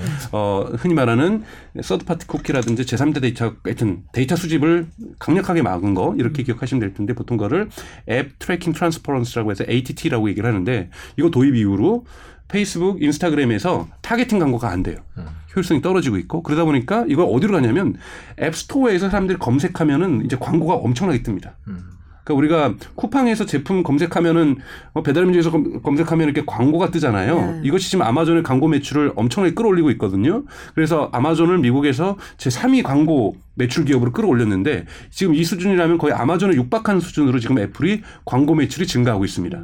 그리고 이제 애플은 여기다가 앱스토어뿐만 아니라 애플 뮤직에도 그리고 아, 애플 뉴스. 그러니까 미국에서 많이 보거든요. 한국에서는 거의 실패한 서비스입니다만 뉴스 볼 때 애플 뉴스 많이 보는데 여기에서도 되는 거고 그다음에 이제 애플 TV에서는 프리미엄이고 우리가 넷플릭스에서도 이제 넷플릭스나 디즈니 플러스도 이제 광고 모델을 도입을 하잖아요. 애플은 광고 모델을 도입 안 하지만 어디는 하냐면 스포츠 경기는 해요. 지금 여러분들이 이제 모르시지만 지금 많은 경우가 스포츠의 라이브 중계권을 어, 애플, 아마존, 유튜브들이 사가고 있거든요. 음. 그래서 지금 애플 같은 경우에는 어, 그 금요일 버전, 그 미국 프로농구의 금요일 버전 중계권을 가지고 있어요. 여기에는 광고가 들어갑니다. 그리고 내년부터는 10년간 미국에서의 축구, 프로축구 경기의 중계권들을 애플이 가져왔어요. 그럼 이 프로축구 중간 중간에는 광고가 들어가는 거니 그럼, 그럼 애플이 판매하겠다는 거죠. 이렇게 묶음 상품으로 자신의 생태계에서도 팔지만 이렇게 파는. 그래서 지금 어 일부 전문가에서는 매년 매출이 어 30억 달러가 그러니까 뭐뭐 뭐 거의 그러니까 300억 달러, 600억 달러까지 뭐 사람마다 좀 다른데요. 광고 매출이 증가할 수도 있을 것이다. 그리고 애플 TV도 지금 말씀드렸던 것처럼 꾸준하게 성장을 하고 있고요. 애플 뮤직도 성장을 하고 있고 즉 다달이 돈을 애플에게 사람들이 갖다 바치는 이러한 비즈니스의 매출이 계속해서 비중이 커지고 있다라는 거죠. 그러니까 이런 부분에서 어 애플이 서비스 기업으로까지 성장하고 있는 것도 되게 괄목할 만한 성장이라고 보고 있습니다. 이런 부분들이 사실은 지금 다시 좀 하락 국면이지만 지금 미국 장세가 워낙 그러니까 애플의 주식을 계속해서 끌어올리고 있는 매력적인 포인트가 아닌가라고 좀 보고 있고요. 네. 지금 애플 주가가 뭐 예전에 비해서 많이 빠져 있는 상황인데 애플 기업의 수- 수익이나 뭐 이런 면에서 크게 무슨 문제가 있는 거야? 얼마 전에 보니까 뭐 공매도 1위다 뭐 아, 이런 얘기도 네네. 슬쩍 스쳐 지나가던데요. 보니 물론 네, 이제 그 공매도- 애플 주식이 워낙 커서 뭐 절대 액수가 크지는 않지만 네네. 절대 액수는 크지 않지만 사실 그, 그 뉴스의 핵심 뭐냐면 테슬라가 2등 됐다라는 거지 애플이 1등 됐다는 게 아, 아니에요. 그렇군요. 통계적으로 보면 애플은 항상 평균적으로 요만큼을 유지하고 있었는데 테슬라가 이만큼 유지하다가 테슬라가 점점 점점 내려가서 네. 이제 애플보다 떨어졌다가 핵심 뉴스 포인트입니다. 워낙 그 기억하시는 분들 많겠지만 이 일론 머스크가 맨날 트위터에서 날렸거든요. 우리를 공격하는 투자 세력들이 있다. 네. 대표적으로 빌 게이츠 너도 그러지 않았냐. 음. 뭐 이런 식으로 자꾸 공매도 세력들이 애플의 주, 그 테슬라 주식을 공격하고 있다고 했는데 음. 테슬라에 대한 시장의 믿음이 강화되고 있는 겁니다. 테슬라에 대한 시장이 강화되고 있다 보니까 공매도의 그 흔히 말하는 이 short interest라고 하죠. 이 부분들이 점점 점점 줄어들고 있다라고 평가하는 것이 맞고 애플의 사람들이 공매도를 더 해야 되겠다고 증가한 게 아니에요. 애플은 그대로 있었는데 테슬라가 내려갔다라고 해석하는 것이 맞습니다. 그만큼 테슬라의 유일한 유서, 위험 요소는 저는 일론 머스크 스스로라고 봐요. 그러니까 뭐 트위터 인수하겠다 뭐 이러한 발언들이나 개인 행적의 문제에서만 큰 실수하지 않으면 테슬라는 기업 자체 펀더멘털이 너무 좋기 때문에 어 이렇게 공매도에 대한 쇼트 인터레스트마저도 줄어들고 있다라고 보시는 게 맞습니다. 그 뉴스는. 네. 그 네. 뭐 애플은 큰 문제는 없다. 이렇게 뭐 특별히 달라진 건 없다. 근데 이제 애플이 이제 가지고 있는 건 두 가지 이슈가 있어요. 이제 미래 이슈인데 그러면은 어, 아이폰이 지금 만들어진 지 벌써 2007년에 나왔으니까요. 꽤나 많이 지났습니다. 그러니까 이 그래서 사람들이 이제 기대하는 건 next 아이폰 무엇일까? 이 부분에 대한 기대치가 많은 거거든요. 근데 이제 이 부분에 대해서는 주- 그러니까 우리가 봐야 될 것은 어, 이 팀 쿡이 기자들하고 했던 대화거든요. 팀 쿡이 이제 물어보기를 기자들이 AR glass는 언제 나오냐 그랬더니 stay tuned 그랬어요. 좀만 기다려봐. 저 곧 나와. stay tuned라는 단어를 썼거든요. 그러니까 우리가 보통 stay tuned는 채널 고정이잖아요. 네. 그러니까 채널 고정하고 지켜보니까 이건 부정 안 한 거예요. 즉 AR glass는 공식화되고 있다라는 거고 한국에도 보도되었지만 뭐 뭐 다 AI AR glass용 OS가 지금 상표 등록되었다. 뭐 이런 식으로까지 reality OS라고 해서 이런 부분들이 얘기가 되고 있어서 저는 곧 나올 거라고 보는 거고 이 부분에 대해서 좀 이따 말씀드리고 애플카에 대해서는 뭐라고 했냐면 노 코멘트라고 팀쿡 얘기했거든요. 이거는 긍정도 안 하고 뭔가 뭐 일종의 노 코멘트라는 단어를 썼어요. 나 그 코멘트 안 하겠다. 그러니까 확실하게 일종의 부정에 가까운 얘기를 한 거예요. 그거는 뭐냐면 그런데도 불구하고 지금 애플에서 계속해서 사람을 뽑고 있거든요. 자동차에 관련된 그렇죠. 사람은. 네. 그러니까 하고는 있지만 이게 아직까지는 내놓을 만한 음. 성숙 단계는 가지 않았다라는 거죠. 그래서 전문가들이 내놓는 거는 2026년 이후에나 애플카가 나올 거다. 그럼 아까 말씀드렸던 것처럼 이미 자동차 전기차 시장의 국면이 전환된 상태일 거라는 거예요. 그럼 애플이 카를 내놓는다는 건 뭐냐면 우리 카 내놨는데 뭐, 뭐 R로 시작하거나 L로 시작하는 이런 기업처럼 고작 1년에 2만 대, 2만 5천 대 만들려면 애플은 내놓으면 그건 주가가 하락하는 거, 폭락하는 겁니다. 애플이 카를 내놨는데, 애플 카를 내놨는데 연간 생산량 2만 5천 대면은 이거는 주가 폭락이거든요. 애플은 이거를 갖추려면 자, 우리도 이제 50만 대, 100만 대는 기본 생산이고 여기에다가 카에서 즐길 수 있는 이미 시장 국면이 바뀌고 있기 때문에 새로운 어떠한 고객 체험들, 가치들을 만들어내는 서비스를 내놔야 되기 때문에 이건 대단히 어려운 숙제일 거고 여기에서 이제 많은 사람들이 이제 기대를 갖고 있는 것은 폭스콘이 지금 미국에다가 자동차 공장을 짓고 있어요. 그러니까 이 전형적인 애플의 조립 을 만들었던 아이폰의 조립을 만들었던 회사이기 때문에 폭스콘이 왜 미국에다 공장을 질까? 애플카를 만들기 위한 이 부분일 것이다. 그 다음에 이제 매그넘인 거예요. 그, 그 LG 전자하고 엔솔하고 합작 법인이 있어요. 그 우리가 보통 벤츠의 그 M 시리즈, 그 다음에 그 BMW 어 아니야 벤 BMW M 시리즈? BMW AMG, 뭐 아우디 S 시리즈를 만드는 오스트리아에서 만들어진 기업, 그러니까 소유주는 캐나다인데 이 회사하고 매그넘인 같은 이, 이 회사하고 LG가 합작법인을 올해 초에 만들었거든요. 여기서 소니 전기차를 만들겠다라고 지금 계획을 하고 있어요. 이 공장에서 또 애플카가 만들어질 수 있다. 저는 또 한 번 추론하는 거는 올해 초에 현대기아차가 애플카 만든다고 논란이 많고 주가 그렇죠. 올라갔다가 애플한테 욕 먹었잖아요. 너네 그거 비밀 유지인데 네. 그것도 그 카드도 버리진 않을 않을 수도 있죠. 이제는 다시 계약을 했는데 비밀 유지를 확실히 안 지키면 벌금 페널티를 적어놨으니까 입 다물고 있을 수도 있죠. 왜냐하면 대형 공장들이 필요합니다. 그렇죠. 근데 애플은 공장을 안 짓기로 유명하잖아요. 설계만 하는 거고, 그러니까 디자이닝만 하기 때문에 그래서 애플이 한 26년에 27년 전에 애플카가 나올 수 있는데 이때 자동차 국면이 바뀌기 때문에 과연 애플이 얼마나 될지는 이제는 이건 기다려봐야 되는 거고 오래 기다려야 되는데 애플 글래스는 전문가들은 그러니까 2023년이나 2024년을 얘기를 하고 있어요. 근데 이제 보도할 때 보면 재밌는 거 뭐냐 한국 언론들은 이 VR 글래스 같은 모습으로 이미 이미지를 그려가지고 언론 보도를 하고 있어요. 한번 검색을 해보십시오. 근데 미국 언론들은 진짜 안경 같은 크기를 만들어서 보여줘요. 음, 그러니까 그렇게 크고 우악스러운 게 어. 아니라 작게 그게 보여줘요. 왜냐하면 이렇게 크다라는 거는 이게 그죠 일상생활에서 그 쓰기 번- 힘들죠. 번용성이 떨어지는 거죠 사실. 그렇죠. 그 썰어지는 거고 뭐 어디 음. 긱들도 아니고 뭐 오타쿠들은 하- 하- 해도 그건 이상한 거예요. 음. 그렇기 때문에 가벼워야 됩니다. 그래서 가볍다라는 거는 그만큼 또 배터리를 적게 먹는다는 거고요. 음. 여기에 이제 칩까지 다 지난번에 한번 설명드렸던 것처럼 M1, 칩- M1 칩과 M2 칩을 만든 기업이기 때문에 이거를 조금 더 작게 만들어서 되게 좋은 퍼포먼스로 저는 그리고 배터리를 M1, M2 칩의 가장 핵심은 동일한 퍼포먼스를 더 적은 애- 배터리로 막 구현해낸다는 거거든요. 이런 부분에서 AR glass가 나올 건데 저희가 기대하는 건 그거예요. 그러니까 에어, 아, 에어팟이 나왔을 때 사람들이 놀랐어요. 그때 가장 중요한 기능이 noise cancelling이거든요. 즉 소리를 소프트웨어로 조정한다는 거. 인간의 귀가 듣던 것을 소프트웨어가 그러니까 즉 뭐라 그러냐면 사운드를 소프트웨어화했다고 평가를 하고 있어요. 소리를 소프트웨어화해 가지고 인간이 듣는 소리를 구별을 해서 점점 좋아지거든요. 이거는 너가 듣고 싶지 않은 소리야. 이건 네가 꼭 들어야 될 소리야. 거기다가 철수야라고 제가 설정해 놓으면 철수야는 크게 들리잖아요. 네, 그렇죠. 그러니까 이런 식으로 소리를 소- 소프트웨어 한 거죠. 골라주죠. 그러면 마찬가지죠. 글래스도 처음에 이제 구글이 실수하고 있는 게 그런 거거든요. 처음에 이제 AR 글래스 만들었는데 사진 찍고 비디오 찍는 거. 이건 그냥 우리나라로 하면 현행범이에요. 몰카죠. 예. 네, 그런데 그러면서 이제 생각하는 게 뭐냐면 사람들이 시각 정보를 만약에 여기다가 이제 글래스에다가 예를 들면은 밖을 봤더니 아파트 가격 보이고 목동 아파트 가격 줄줄이 보이고 이걸 또 AR 글래스로 상상을 해. 뭐 이런 기능도 있을 수 있어요. 근데 AR 글래스는 뭐냐면 예를 들면 저, 저 같은 경우 요즘 많이 에, 이 눈이 안 좋아지고 있거든요. 네. 그럼 이제 돋보기를 껴야 되냐 말아야 될까 막 고민을 아, 하고 있는 단계예요. 그런 것들이 여기서 구현. 그럼 제가 그걸 꼈더니 자동으로 스마트폰 초점이 낄 때는. 자, 글자를 크게 보여준다든지 시력 교정을 해준다든지 그 교정이 아니라 저에 맞춰서 이걸 해준다든지 갑자기 저쪽을 봤더니 태양이 쫙 비치는데 선글라스 기능이 된다든지. 된다든지 뭔가 저희 눈에 도움이 돼야 돼요. 그게 A가 갖고 있는 뜻이거든요. augmented. 특정한 우리의 오감을 기능을 인간의 기능을 확장시켜 준다는 거예요. 무엇에 의해서 소프트웨어의 힘에 의해서. 그렇다면 애플이 AR glass를 내놓는다라면 눈에 대한 기능을 확장시켜 준다라면 분명하게 저 같으면 그거 50만 원 해도 살 것 같아요.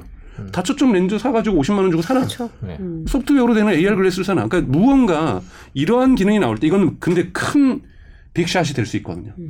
그러니까 이런 부분에서 에어팟 같은 성공을 거둘 때 처음에 에어팟 나왔을 때 사람들이 누가 그 콩나물 끼고 다니냐 조롱했잖아요. 그런데 저는 애- 애플이 만들면 그 정도 제품 만들 거다. 왜냐 구글은 그런 걸 만나도 욕은 안 먹어요. 구글은 지금까지 30몇 개의 하드웨어를 냈는데요. 계속 생산되는 건 6개밖에 없어요. 그러니까 구글은 근데 그런 실험하는 회사라고 생각하기 때문에 그것이 주가를 하향 조정하지 않습니다. 관대하죠. 저 예. 사람들. 근데 왜 거기는 아래 그냥 국- 오타쿠들이 모여서 실험하는 데니까 애플은 완벽성을 추구하는 회사란 말이에요. 근데 애플이 되지도 않는 제품 내놔가지고 시장에서 사라지게 해? 이거는 주가에 큰 영향을 미치고 주가를 크게 하락시킬 수 있습니다. 그래서 AR 글래스는 시장에서 분명히 주식 시장에서는 독이 될 수도 있어요. 그러니까 이거를 시장을 판도를 벽을 만들어내지 못하면 애플에 대한 큰 실망이 나오고 주가는 되게 급락할 수 있습니다. 그런데 이것이 정말 정말 시장을 바꿔 나갈 수 있는 흐름이 된다라면 한, 한 단계 더 키우겠죠. 왜냐하면 팀 쿡이 2019년에 뭐라고 얘기했냐면 2030년까지 자기 물러날 시기를 그 시기로 박았어요. 그러니까 정해놓고 그때까지 자기 애플 매출을 두 배를 키우고 물러날 거라 얘기했어요. 자기의 물러나는 시점은 2030년 전후가 될 건데 그때 애플은 지금보다 매출이 두 지금도 매출이 많은 회사인데 매출이 두 배에 있다는 팀 쿡은 새로운 적이 있다. 그러니까 스티브 잡스처럼 이렇게 visionary한 사람이 아니거든요. 음. 팀 쿡의 전 직종이 뭐였냐면 애플에서 맡은 게 supply chain management 총괄이었어요. 그러니까 애플 아이폰에 납품되는 그 나사 하나하나 직접 필요하면 그냥 폭스콘 날라갔다 그래요. 어, 갑자기 마음에 안 들어 그럼 그 다음날 가 있다라는 거예요. 음. 공장까지 가가지고 그 제품 뜯어보면서 그렇게 완벽성을 추구했던 즉 스티브 잡스의 비전을 실현하는 완벽하게 했던 perfection 그러니까 이 완벽주의를 구가했던 게 팀 쿡이기 때문에 팀 쿡은 절대 말 하나하나에도 계획되지 않은 걸 얘기하지 않는 사람이라는 거예요. 비전을 얘기하는 사람이 아니라는 거예요. 실행 계획의 현실 가능성들을 가지고 얘기하는 사람이기 때문에 AR glass는 어느 정도 자신감이 있다라고 해석을 할 수 있어요. 왜냐하면 엘고 같은 사람이 지금은 아니지만 애플의 이사였거든요. 근데 엘고가 이미 2016년에 나 이사에 갔다가 AR 글래스 봤어라고 그랬어요. 아, 그런 얘기하면 안 비밀 되는데. 구조. 예. 근데, 예. 근데 그렇게 얘기를 해- 했는데, 그러니까 어느 정도 그건 뭐, 그러니까 그건 뭐냐면 사장된 제품이라는 거예요. 네. 음. 그때 나왔던 거. 그러니까 이미 이거는 아 이걸 이걸 가지고는 시장 못 가겠어. 라고 애플이 판단한 거고 2016년부터 시도하고 있는 것을 이제야 내놓기 시작하고 있다는 것은 완성 단계에 와 있다라고 볼 수가 있는 거죠. 근데 제품의 리스크 말씀드립니다. 근데 이것이 시장에서 반응이 좋지 않을 경우에 주가는 정말 많이 빠질 수 있어요. 그렇기 때문에 이거 믿고 무조건 주식 제가 구매하라 이거 이런 방송도 아니거든요. 네, 네, 그러니까 네. 이런 말씀을 드리는 건 아니고요. 그럼 궁금증이 하나 있는 게 이제 그 아이폰의 진화에 대해서 이제 계속 고- 저기 시장은 기대를 하는데 foldable 그러니까 디스플레이 변형에 따른 제품은 아직 내놓지 않고 있어요, 사실. 네, 네. 삼성은 계속해서 try하고 있고 중국도 마찬가지고 네. 어떻게 보세요? 이거는 그 팀 쿡이 말하는 완벽주 완벽성을 구현하기 어렵기 때문이라고 봐야 될지. 일부 그렇게 보고 네. 있는 거고요. 네. 그 정도 시장은 내줄 수도 있다고 저는 보고 아, 있는 거예요. 그거에 대해서는 네, 별로. 그것이 지금 애플의 철학하고 마- 맞다라고 보고 있지 않기 때문에 물론 애플이 철학을 한번 바꾼 적이 있어요. 스티브 잡스가 이거보다 큰 화면은 필요 없어라고 그 얘기했던 거. 이거는 스티브 잡스의 실수였던 거고. 그러니까 이런 정도의 그 변형 가고 있겠지만 애플은 오히려 디스플레이보다는 아, 칩에 더 목숨 걸고 있잖아요. 그러니까 칩에다가 걸고 있다는 건 뭐냐면 제품을 하나 아까 제가 말했던 하드웨어를 하나 파는 게 아니라 하드웨어를 여러 개 팔겠다는 전략인 거예요.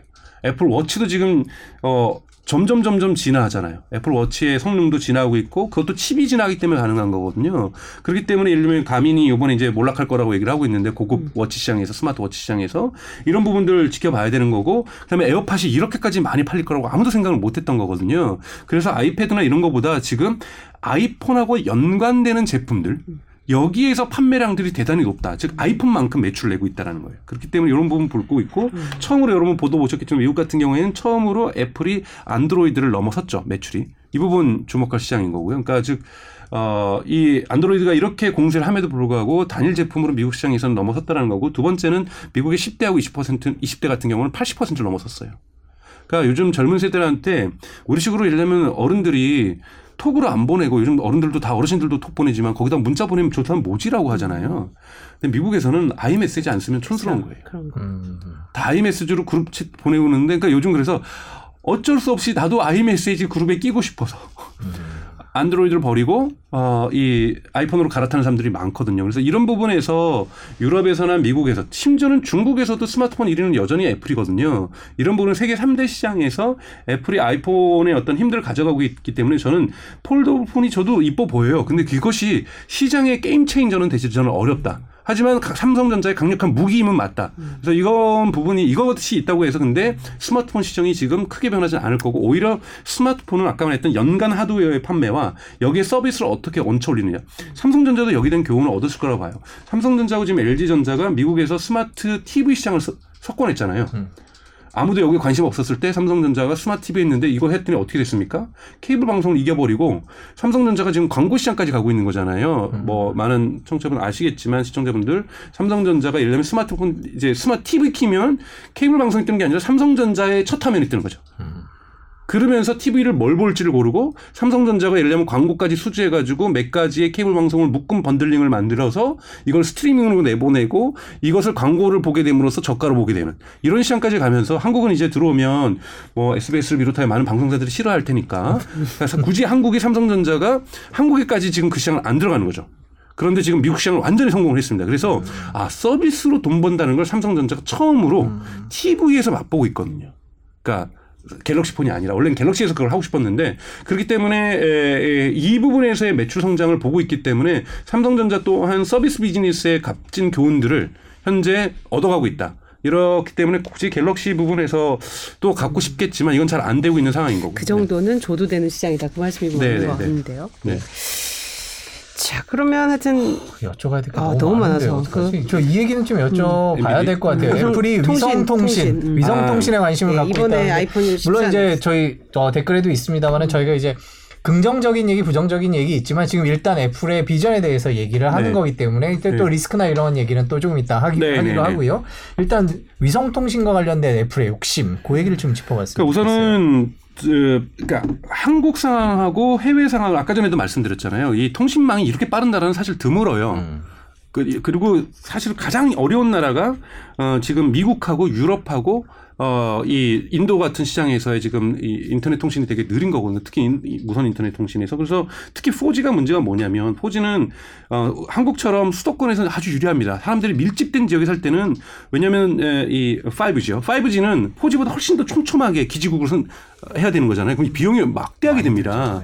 이거를 미국같이 넓은 땅덩어리에 유럽같이 넓은 땅덩어리 한다는 건 거의 불가능에 가깝거든요. 중국 같은 경우는 베이징이라든지 상하이라든지 밀집 지역이 있어요. 여기선 5G 가도 돼요. 하지만 나머지 지역에서 5G 가는 건 되게 어렵다라는 거죠. 아직 그러니까 위성 인, 어, 어, 위성 인터넷은 4G밖에 안 되죠. 5G는 못 가고 있지만 저는 위성 또한 진화할 거라고 보는 거죠. 여기에서 지금 안 될 거라고 생각했는데 이것도 이제 일론 머스크가 시장을 열어준 거죠. 그래서 한국에 KT도 들어가겠다고 얘기를 하는 거고 너도 나도 없이 어 이거 되는 시장이네 하면서 인공위성을 통한 인터넷 시장에 들어가고 있는 거거든요. 이런 부분에서 애플 또한 들어가고 싶은 이유가 뭐냐면 애플이 이제 그 가장 위험한 애플의 리스크는 뭐냐면 앱스토어예요. 지금 유럽연합이나 미국 정부에서 앱스토어에서 받고 있는 너네 팔 때마다 30% 먹는 거 이거 이제 금지하겠다라는 거예요. 그럼 이건 막대한 돈이 날아가는 겁니다. 애플로 볼 때는 사실 이거 최종 거의 결정 날 거거든요. 그러니까 지금 애플이 뭘 하려면 주주들한테 요거 결정 날 때까지 우리 30% 채우고 있어. 광고로 채울 거야. 그 다음에 뭘 하냐고 하냐면 싼 폰, 그러니까 인도 시장을 공략할 때 저가 폰을 애플을 만드는 게 아니라 뭘 하겠냐면 구독으로 할 거야. 음. 근데 사실 구독이 대단한 게 아니에요. 제가 예를 들면 100만 원 주고 애플 폰을 사면 10만 원씩 할부 금융 이거 누가 하냐면 지금 통신사가 하는 거잖아요. 음, 직접 하겠다. 직접 하겠다라는 거예요. 그러면 이건 한국 같은 경우에는 통신사가 그, 그- 그럼 니들 걸 안 팔아 그럴 거예요. 음. 그럼 굳이 애플은 한국 시장까지 들어가 가지고 5G까지 막 들어가지는 않겠지만 인도 시장이 몇 군데 같은 경우는 통신사 없이 direct로 들어갈 수 있다는 장점이 있죠. 그러면서 뭐냐면 스마트폰 판매할 때 그러니까 흔히 말하는 구독 판매. 즉 일, 일종의 자동차 리스라고 할 수 있죠. 너 우리 거 사가면 2년 동안 매달 얼마만 내.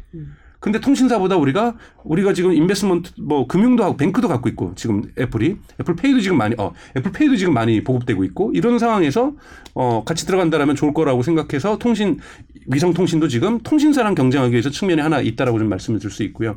여러 가지 지금 어 테슬라도 마찬가지로 애플도 그렇고 이거는 애플카에도 의미가 있는 거일 수 있고요. 그래서 앞으로 어 지금 이 그러니까 자동차 사업자도 그렇고 어이 이 스마트폰 사업자도 그렇고 아예 통신사랑 직접적인 경쟁으로 들어가기도 하고 사실은 근데 애플 같은 경우는 티모바일 그러니까 독일 기업이죠 미- 미국에 있는 티모바일이 지금 적극적으로 우리 망 까는 거 이제 어느 정도는 외곽 지역은 포기하고 이건 위성으로 갈래라고 선언을 했거든요. 그래서 티모바일하고 협력한다든지 예를 들면 준비가 되어 있는 그러니까 어, 위성 인터넷과 준비가 되어 있는 기업- 기업하고 협업한다든지 이렇게 해서 대단히 멀티 그러니까 다 채널 전략을 쓸 거라고 봐요. 어떤 데서는 한국에서는 SK, KT나 LG 플러스랑 협업을 하고 어떤 데서는 어, 직접 통신사랑 들어가고 어떤 데서는 이미 통신사랑 함께 함께 위성 인터넷을 한다든지 이런 식으로 다각화 전략을 필 거라고 봅니다. 그래서 언제까지나 통신사와 이 스마트폰 기기 업체가 분합 분업 체계에 있었던 것이 영원하지는 저는 않을 거라고 봅니다.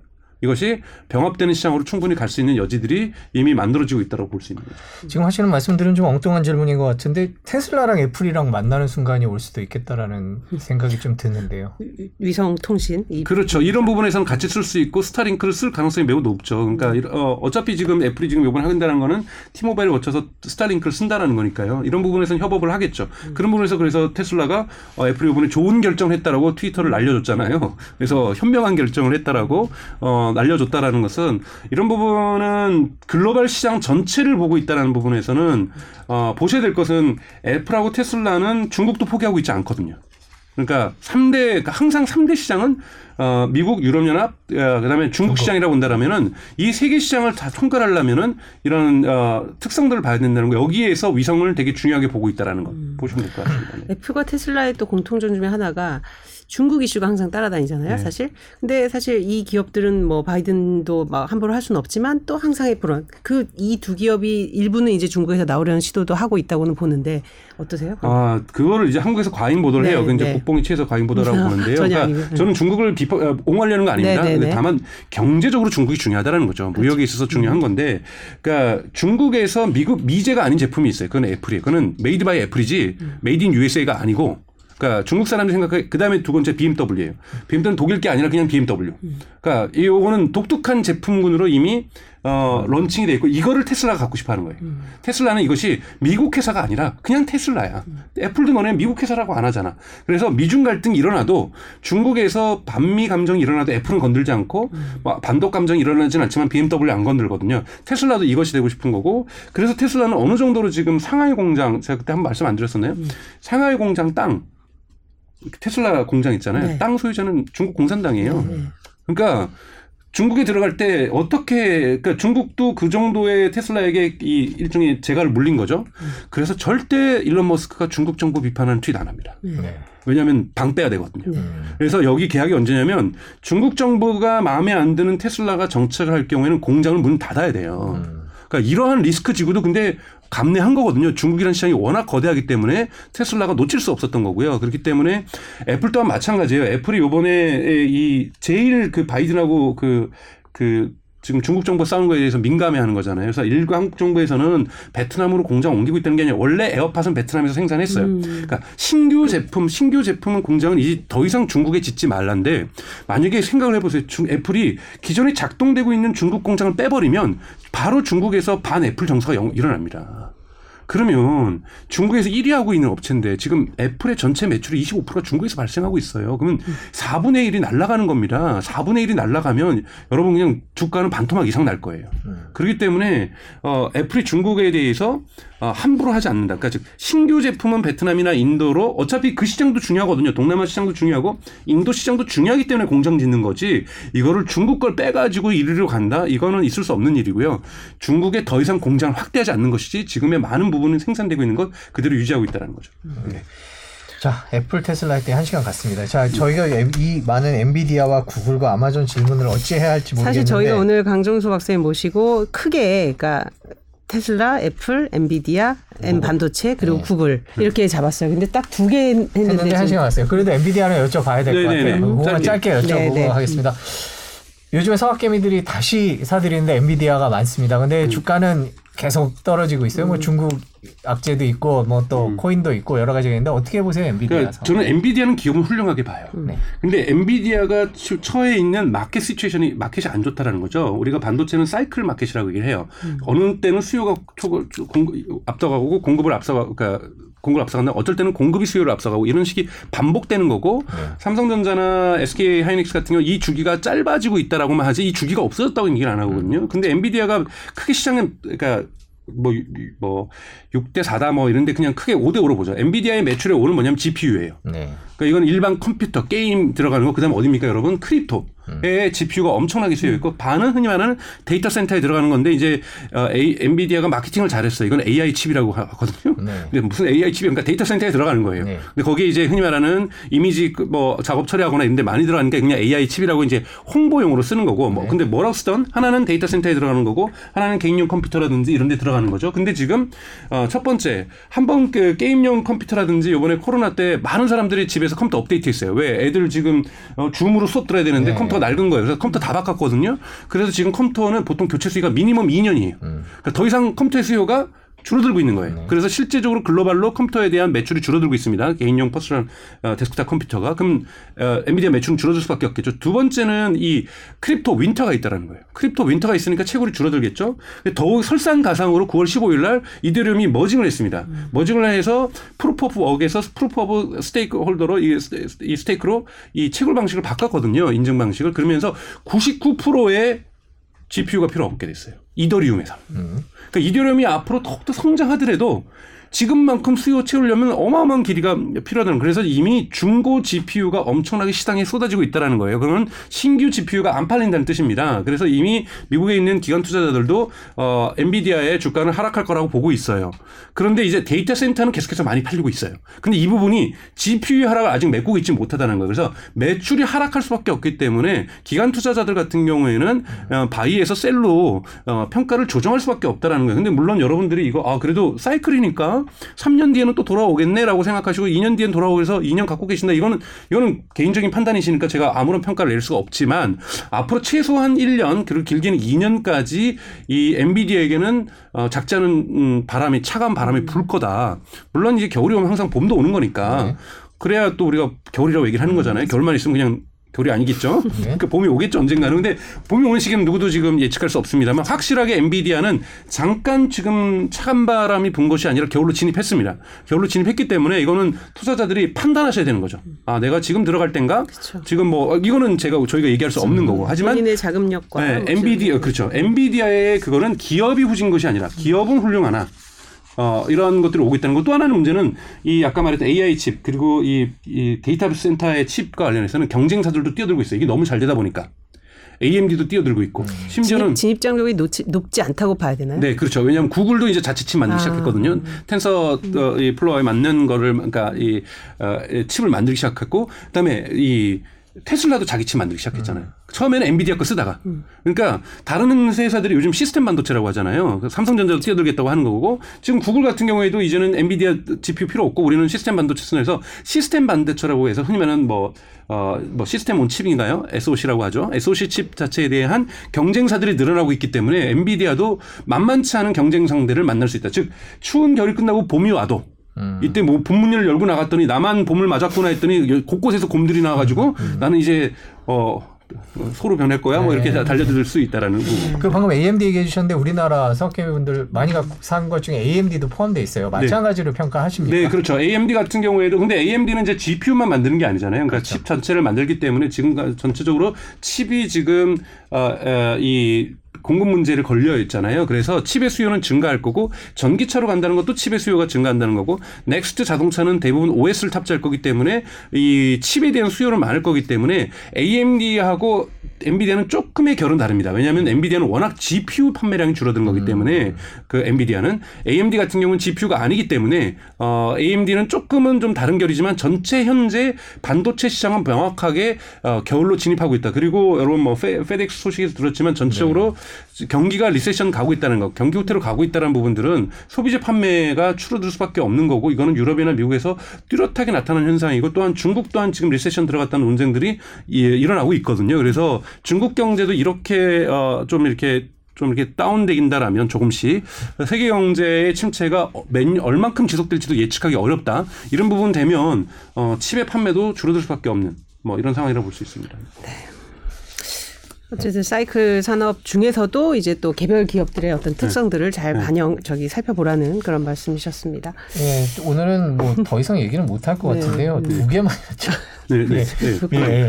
예. 그 아니 아까 그 광고 얘기를 해주셨어요. 네. 애플이 광고를 많이 한다라고 얘기하는데 보통 광고라 그러면 이제 유튜브를 갖고 있는 구글이나 뭐 이런 얘기를 하는데 그쪽 시장 얘기만 잠깐 구글 얘기를 살짝 하면서 네, 그래서 실제로 여러분들 소식 들었지만 트위터하고 스냅이라는 미국의 스냅챗을 만든 기업이 2, 4분기 실적 발표하고 주가가 폭락했거든요.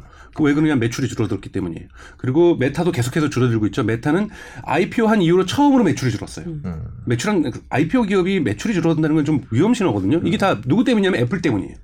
애플이 어 ATT라고 아까 말씀드렸던 식으로 해가지고 어 원래 페이스북하고 인스타그램에서 광고를 많이 하는 이유는 페이스북하고 인스타그램은 자기네들 것만이 아니라 틴더에서도 사고, 그러니까 다른 앱, 앱을 사는 데서 데이터를 구매를 해요.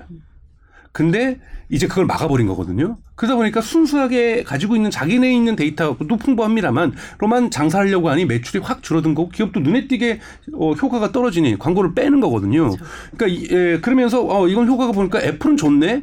특히 앱 같은 경우 게임 앱 같은 경우는 애플로 돈이 다 가고 있는 거고요. 그래서 근데 그러면서 사람들이 구글이 2, 4분기 실적 발표했을 때 그 주가가 올라갔어요. 그 이유가 뭐냐면 구글도 떨어질 거라고 그랬어요. 왜냐면 유튜브 매출도 좀 줄어들었거든요. 광고 손실을. 그런데 구글이 선방을 한 거예요.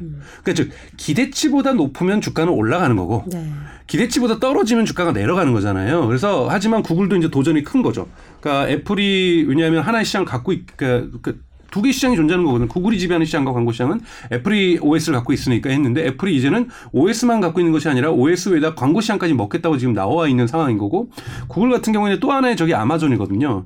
사람들이 아마존 프라임 우리가 하면 그 뭐죠? 그 쿠팡으로 치면은 그 와우 쿠팡 플레이.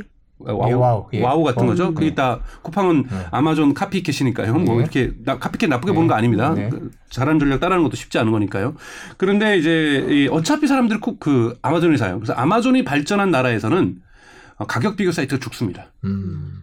그러니까 아마존이 만약 한국에 들어와서 시장 점유율을 어, 50% 갖고 있다. 그러면은 네이버에서 가격 비교 안 하는 거죠. 어차피 아마존 가서 살 거니까. 자, 그러다 보니까 뭘 또 아마존 가서 하냐? 검, 검색도 아마존 가서 해요. 음. 제품에 대해서 검색하는 꼭안 사더라도 거기 삽니다. 그럼 그 광고 시장이 따라서 크거든요.